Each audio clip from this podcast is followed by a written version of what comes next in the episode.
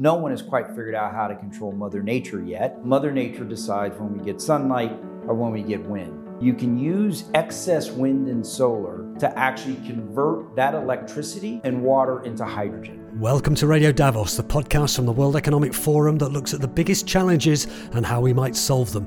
This week, we hear from four very different companies that are all working on new ways of producing or delivering energy. Sustainable aviation fuel is a substitute for fossil kerosene made from other materials like used cooking oil. At this moment, there are seven technologies that we can use to produce sustainable aviation fuels. There are companies around the world looking to change our relationship with energy. Historically, nuclear has become very big. So now nuclear is coming back into the idea of making very small modular machines. New ways of generating electricity or fueling planes, but also of convincing customers to switch from old technologies. How many people, after they purchased their first flat screen television, ever went back and bought a tube television afterwards? I've never had anyone who said yes. And I believe that's the case with EVs. Anyone who drives an EV realizes the benefits of having an EV. Former CNN journalist John Defterios joins us to talk about the vital importance and huge opportunities of energy innovation. There is a real global moonshot to try to accelerate the transition. To do so, you need that innovation. There's no doubt about it. We're on your podcast app of choice and also on wef.ch slash podcast, where you'll also find our sister podcasts, such as Meet the Leader. I'm Robin Pomeroy, and with this look at advanced energy solutions, this is Radio Davos. We're talking about innovation in energy, and who better to speak to me about that than John Defterios? He's a World Economic Forum Energy Fellow, was, of course, a journalist on CNN who covered energy for decades. Is that right, John? Yeah, for uh, 30 years. In fact, in uh, almost every corner of the world, uh, from Far East Asia to the United States. Robin, it's good to be back. Brilliant. Yeah, because we last spoke in Davos, didn't we? I would encourage our listeners to listen back on that to hear what was said in Davos on energy. Of course, one of the most important subjects facing us all right now. Now, in this episode, um, we're going to talk about innovation because I was at an event, actually, it's the inaugural event of the advanced energy solutions community at the World Economic Forum. So, part of what the forum does on energy is in this section called advanced energy solutions. So, that is companies that are in fast growing segments of the energy system, such as clean fuels, hydrogen storage, new nuclear, carbon, and demand management. Um, and they invited uh, lots of CEOs here to Geneva to the World Economic Forum to talk about what they're doing. So these are companies with innovative ideas who are doing new things um, and pushing ahead with energy innovation. And I'm going to play you a few of the interviews that I did back then. It was even before Davos. And I'm just wondering, John, I mean, when we talk about energy innovation, why is innovation such an important thing in the energy sector? Uh, because we need all hands on deck, Robin, is a simple answer. Uh, if you go back to the Rio Agreement, the climate accord in 1992, one would make a pretty good case that for uh, better than 20 years, we didn't see a lot of innovation when it came to broadening out the energy system itself. I think the seminal moment was 2015 and the Paris Climate Accord, which set the goal of capping global warming at 2 degrees centigrade uh, preferably to 1.5 by 2050. Uh, to do so, uh, estimates from the International Energy Agency and IRENA in Abu Dhabi say you need more than $3 trillion a year invested uh, in new innovations and energy technology to get us there. Uh, so the fact is, we spent $2.2 trillion, according to the forum itself, in 2022 on energy. $1.3 trillion, over half, went in to renewable energy, for example, most of that's going into solar and wind. Uh, but we need to have the innovation in hydrogen, for example, in electric vehicles, uh, even nuclear technology to, to get there. So the challenge is we don't see the that level of investment yet, three trillion dollars per year to 2050 to have any hope of hitting those targets. Uh, and then we have to look at um, new innovations as well. There's a lot of work taking place in and it's expensive right now. Direct air capture, for example, to literally huge uh, hoovers or vacuums on top of buildings to take uh, pollution out of the air. Uh, carbon capture, utilization, and storage sounds very complex, but it's taking and capturing the carbon uh, from an oil facility or a gas facility. We see movements there candidly, you have to have a market, Robin, and that's what the private sector has been looking for. And I would say, with those goals set in 2015, and even with the fact that we have cl- uh, climate deniers, if you will, now there's a real global moonshot to try to accelerate the transition. To do so, you need that innovation. There's no doubt about it. So that sets the case. Huge input needed when it comes to innovation. Let's look then at so at this event, the Advanced Energy Solutions, the inaugural event where they brought together a, a dozen or so companies. Uh, I had the chance to speak to four of them. I'm going to play you um, just, just short clips from those interviews that I did. And the first one is the field of aviation. Is that an, a, a, sector you look at particularly, John? I, I do because I fly a lot. And I've always wondered, Robin, how do you have interventions in something that's used so often? So I think we need to have great penetration in the uh, sustainable aviation fuels market, even in global shipping, an initiative that I've covered here at the World Economic Forum. A lot of people said you couldn't have breakthroughs. That's not the case. When you start to get momentum, you get the CEOs of companies. I think very importantly here, when it comes to aviation, Robin, uh, you actually have the users, you know, uh, that are flying on the airplane saying we want to measure our carbon footprint and if you don't make inroads here, we won't be flying as much because they have to report to their shareholders. So this is a case where the private sector is driving innovation, I think. So there's there's various uh, options being explored for how you make aviation sustainable. There's uh, batteries, there's hydrogen, biofuels, there's synthetic fuel, and we're going to hear here from Theye Veen. He's the co-founder and chief commercial officer at SkyNRG, which makes sustainable aviation fuels. Sustainable aviation fuel is is basically a, a substitute for for kerosene, fossil kerosene, but then made from other materials like used cooking oil and other bio waste uh, that you can can use for for fuels. At this moment, 0.1% of the world is flying on sustainable fuels, um, and, and that needs to change, of course. So at this, this moment, still sustainable fuels are more expensive than, than fossil fuels. So that needs to change as well with policy, uh, regulation, mandates uh, to, to make, to make a, a level playing field. So take us back again then to the kind of the raw ingredients to make sustainable fuels, because sometimes with biofuels, there's been concerns about the environmental impact as well. Um, so could you just walk us through what will be those raw inputs that go into making this fuel? So yeah, there's a wide range of, of, of, of, feedstocks that you can use, and it depends on, on technologies. And, and at this moment, there are seven technologies that, that we can use to produce sustainable aviation fuels. And, and not all fuels are, are, are made in the same uh, sustainable way. So what you're talking about is is the the, the first wave of first second first generation biofuels, uh, where uh, um, uh, oils like palm oil, soy oil was used, and and it's still being used. So what we're looking at at for this first uh, technology, that's the HEFA technology. That's where we use waste oils. Uh, the best best uh, example there is, is used cooking oil. But of course, used cooking oil is not produced at a, a, large scale to exchange that into the whole aviation industry. So if you look at other technologies, you can look at forestry waste, but you can also look at, at, at, at carbon. Uh, so CO2 from the air with green electricity, you can produce synthetic fuels. And synthetic fuels, well, that's what I sometimes call the holy grail because green electricity can we limit? Can we be, do that unlimited? Well, probably yes. And then you can produce green hydrogen and CO2. We have enough of that. So uh, with that, you can create synthetic fuels at a, at a large scale. Hydrogen planes are not there yet. So that will take 20, 30, 40 years before that, that really will be scalable as we see it. Uh, electric planes, you see examples today, and in, in 10 years' time, will probably be flying short short range with not too many people. We'll see that happening. But for the for the, the larger scale, the, the long haul flights for the next 20, 30 years, we see sustainable aviation fuel as a drop into these fossil fuels with existing uh, uh, infrastructure as, as the solution. Existing infrastructure, so you don't need new aircraft. Well, the, the, the, synthetic fuels that are based on hydrogen uh, um, do not need any, any other aircraft. If you, if you start uh, working with hydrogen in the aircraft or electric, then you need uh, a different airplane.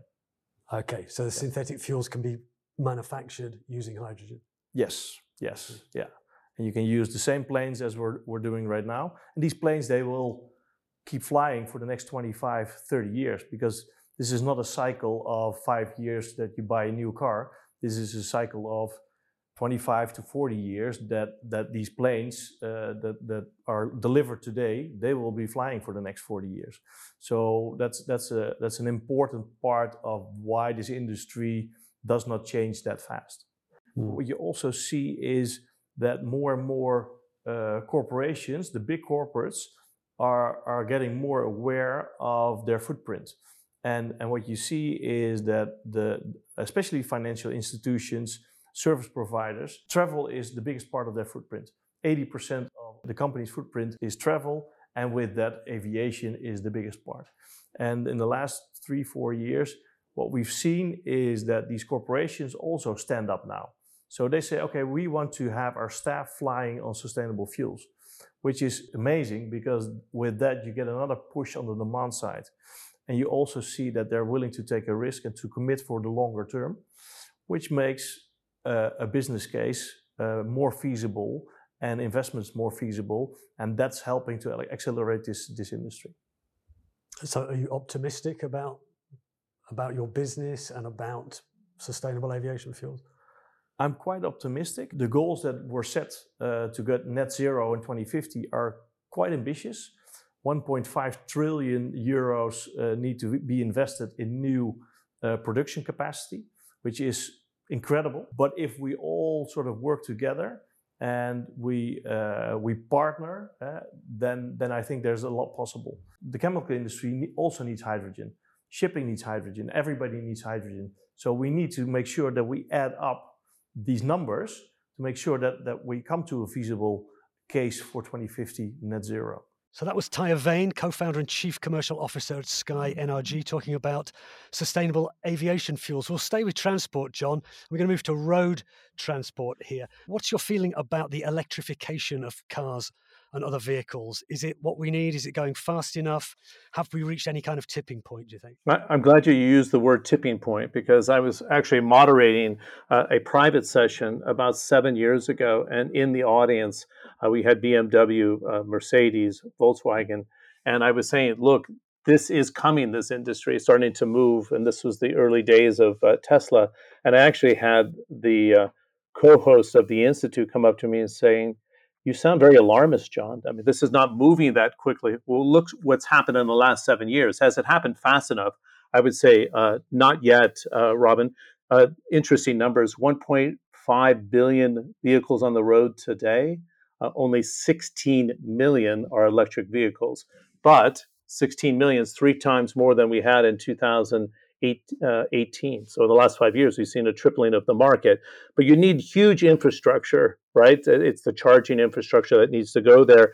But I think there's even something that we have to weigh here that's geopolitical, and that is uh, the jobs in, in the industry itself. So if I just took the U.S. market, you have uh, nearly a million people working in manufacturing of uh, automobiles and, and car parts, for example. 1.2 million in the United States, again, working in dealerships. You know, in the electric vehicle market, you don't need that many people uh, producing a car, right? And so it's going to have societal change in terms of the jobs market. But because we need to build the infrastructure over the next decade, is going to be quite radical. Um, there's numbers that come up in your interview here of nearly half a billion chargers that need to be out the market quickly, right? And they're just not there yet. Well, let's look at the infrastructure sector then. We're going to hear from Michael Farkas, who's the founder and executive chairman and CEO at Blink Charging, which is involved in electric vehicle charging. We just started our 14th year, and yet I'm saying we're at our infancy. You know, when you look at the scale and numbers of how many charging stations are deployed, how many uh, EVs are on the road, and you look at where we need to be in, you know, 2030 and 2040 and 2050 and beyond, um, we haven't even scratched the surface. You know, there are a couple million um, viable chargers that have been deployed um, globally.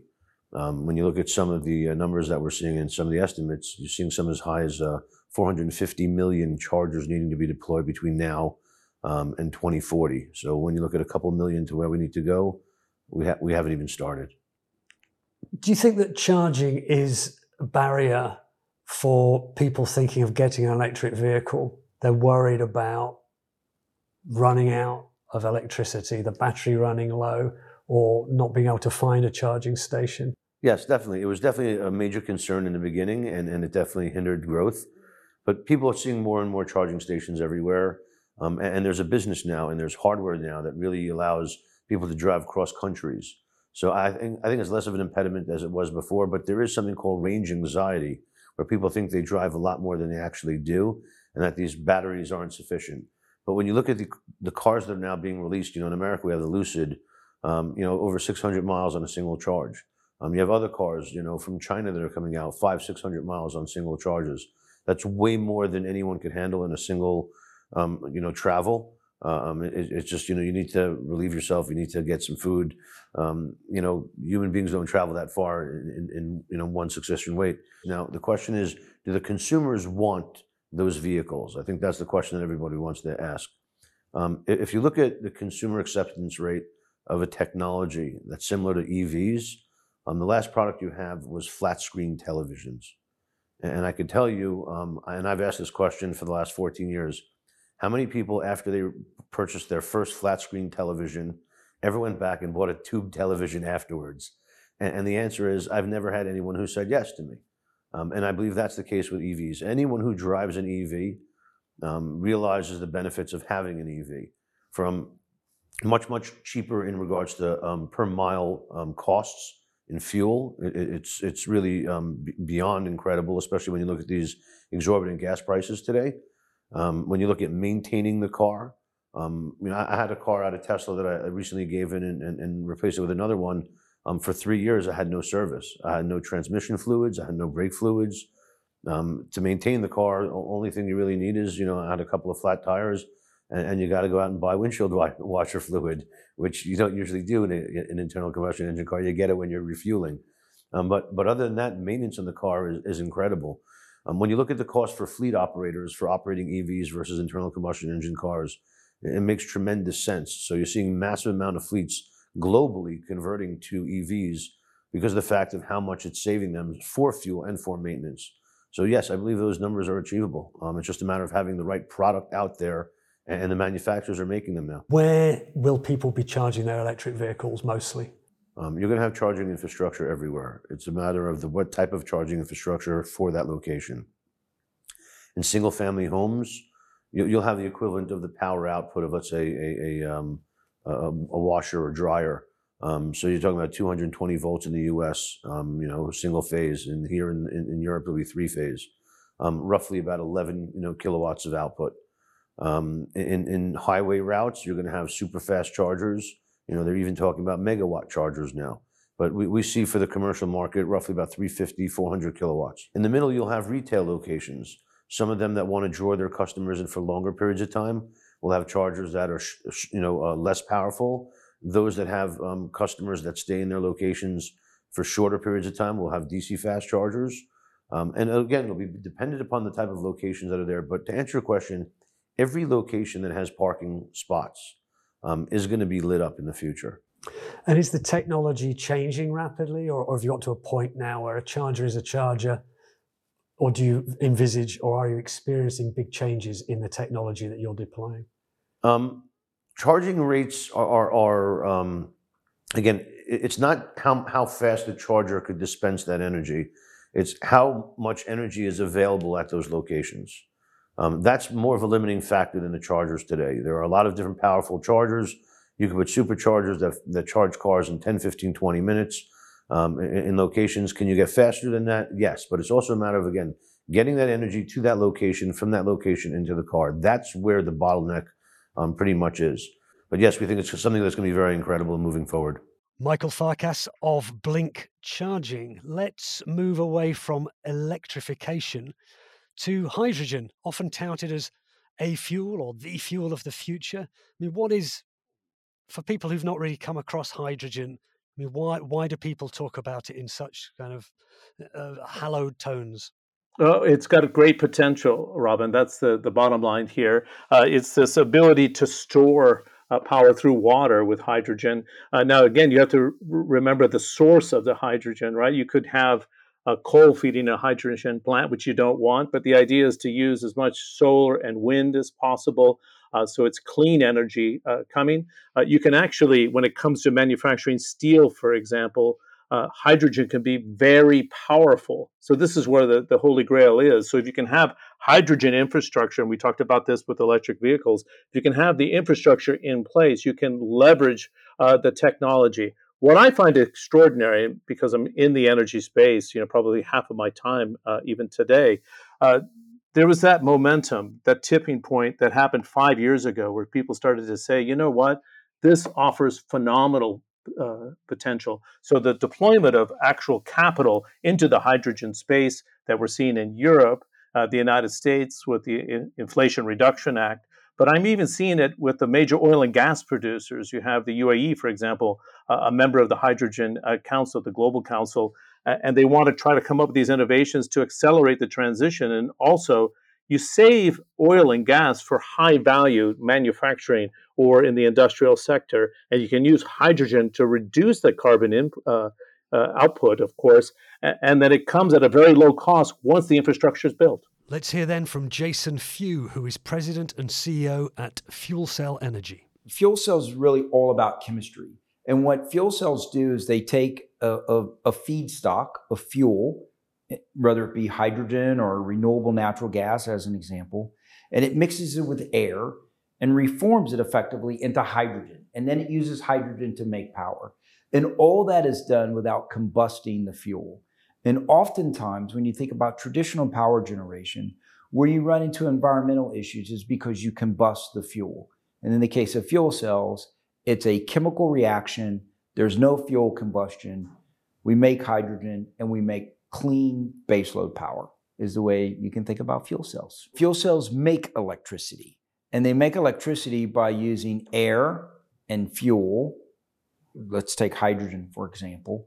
And they use that hydrogen then to actually make electricity. So it's an electrical chemical process in which electricity is made. When you think about renewable energy, one of the challenges with renewable energy is that it's intermittent.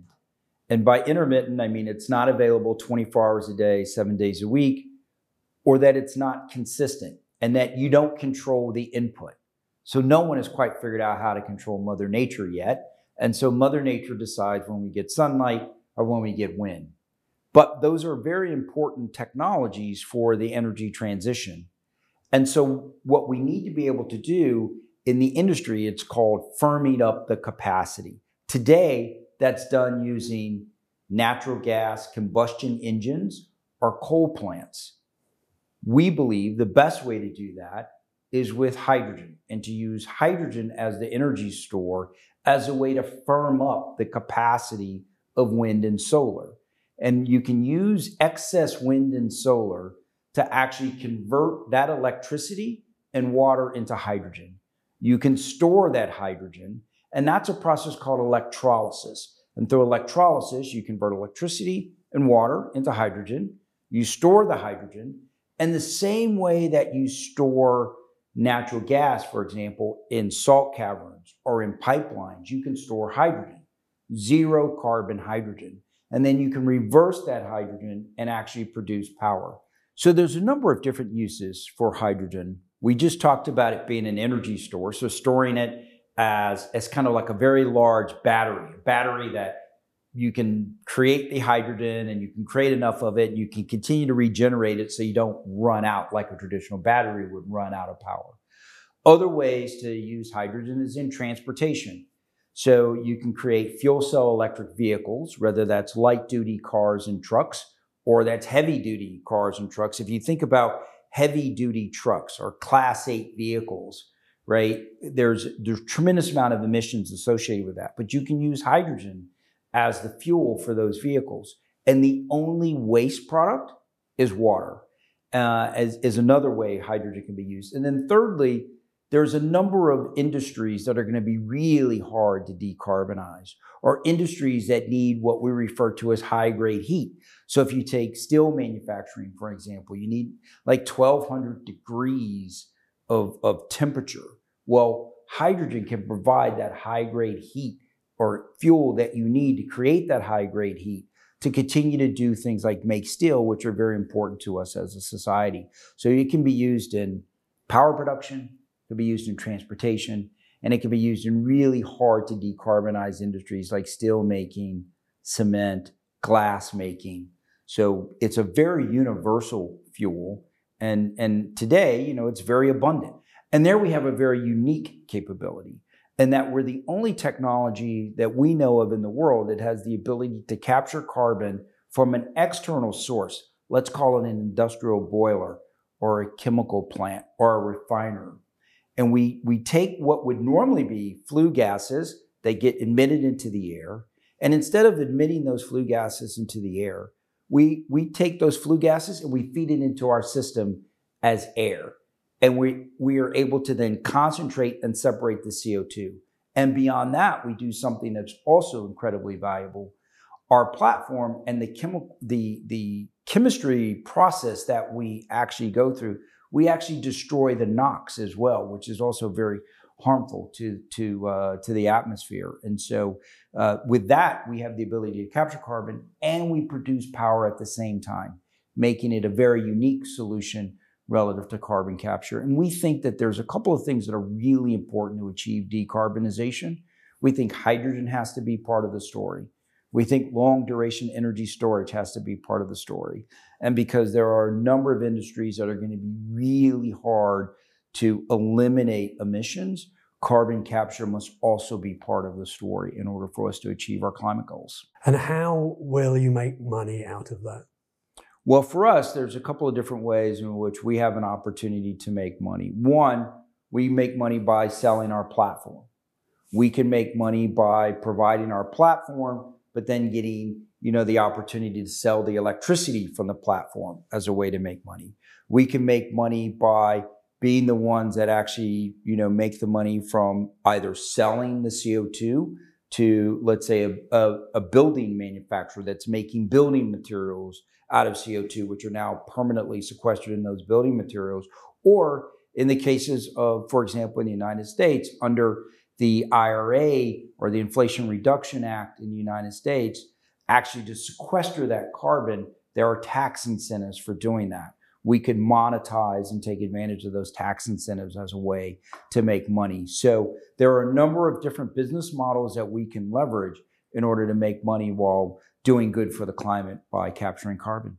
That was Jason Few, President and CEO at Fuel Cell Energy, one of a dozen or so chief executives or senior executives from innovative energy companies that were at this event in Geneva, the Advanced Energy Solutions event. And we're going to hear from one more, John, and this is in the field of nuclear. I'm going to speak. I'm going to we're going to be listening to Stefano Buono, who uh, he was a nuclear physicist at CERN here across the lake in mm. Geneva before going out into uh, kind of the, the, the commercial sector, if you will.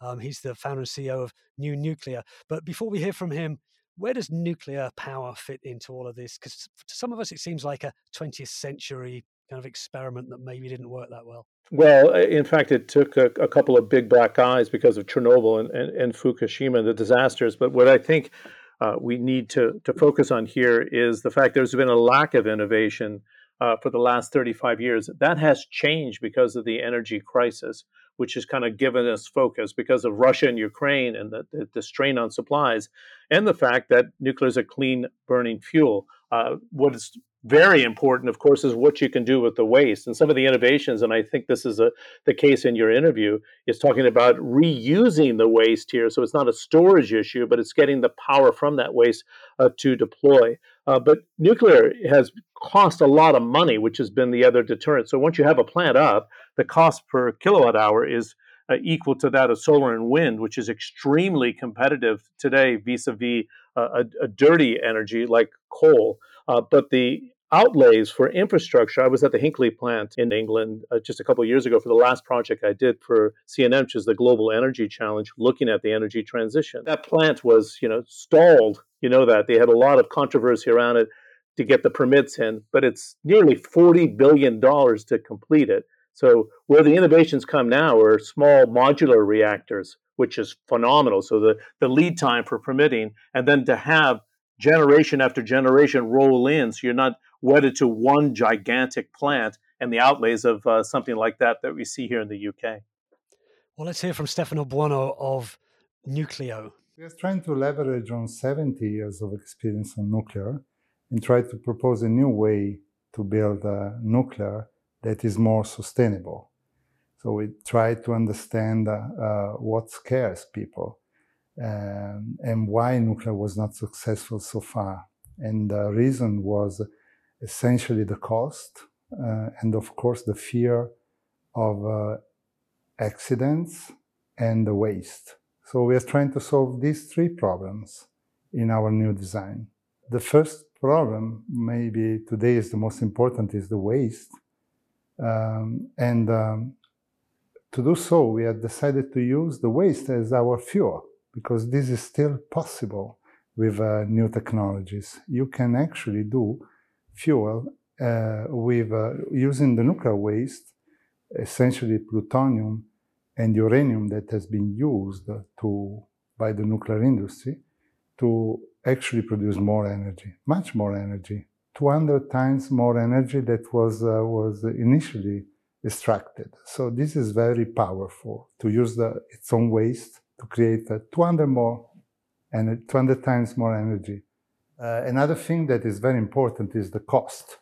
You mentioned the big um, installation, very costly installation. Um, I think historically nuclear has become very big because nuclear needed to try to be as cheap as possible, and people thought that uh, uh, being a having a more, uh, you know, bigger production of energy could have uh, led the cost down. Actually, it have happened the opposite.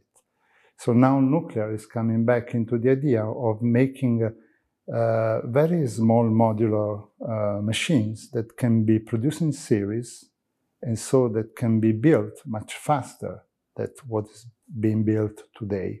So this is another aspect very important. And the third aspect very important is safety.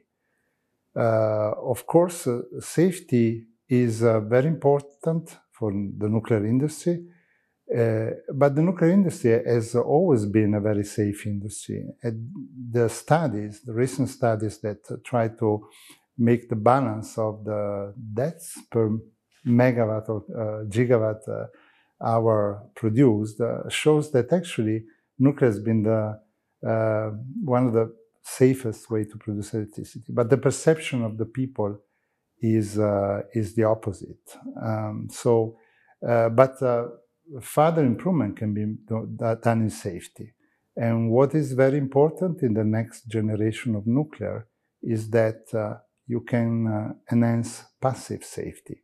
So you can make your reactor switch off uh, in any condition, uh, even if you try to create an accident, so even if you are a terrorist, passive safety creates uh, uh those conditions to switch off the reactor uh, just by natural laws. So this is very important. Passive safety, that is a concept uh, possible in the next generation of nuclear.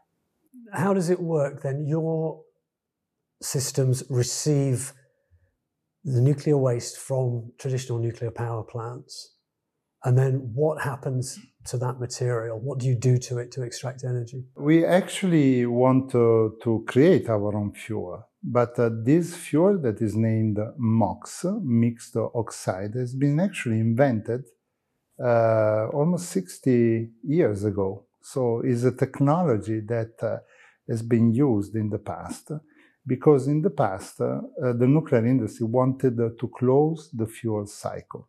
So wanted actually to reuse the, its own waste many, many times. Um, but the technology that has been used used sodium reactors. sodium is an element that added uh, chemical risk to the plant, and to control this chemical risk, the plant became very expensive. That's why this, uh, this uh, uh, idea of reusing its own waste didn't work because the plants were too expensive. So we are trying to use a different technology that doesn't present any chemical risk, uh, and therefore we can make uh, it more economic. But actually, the the fuel has already been uh, manufactured, so we are giving this older technology new life. Because we, we, we come with a technology that can be competitive. And where does this te- technology now stand in the real world? Is it at a testing phase? Is it a commercial phase? Where, where are things now? and Where are things going?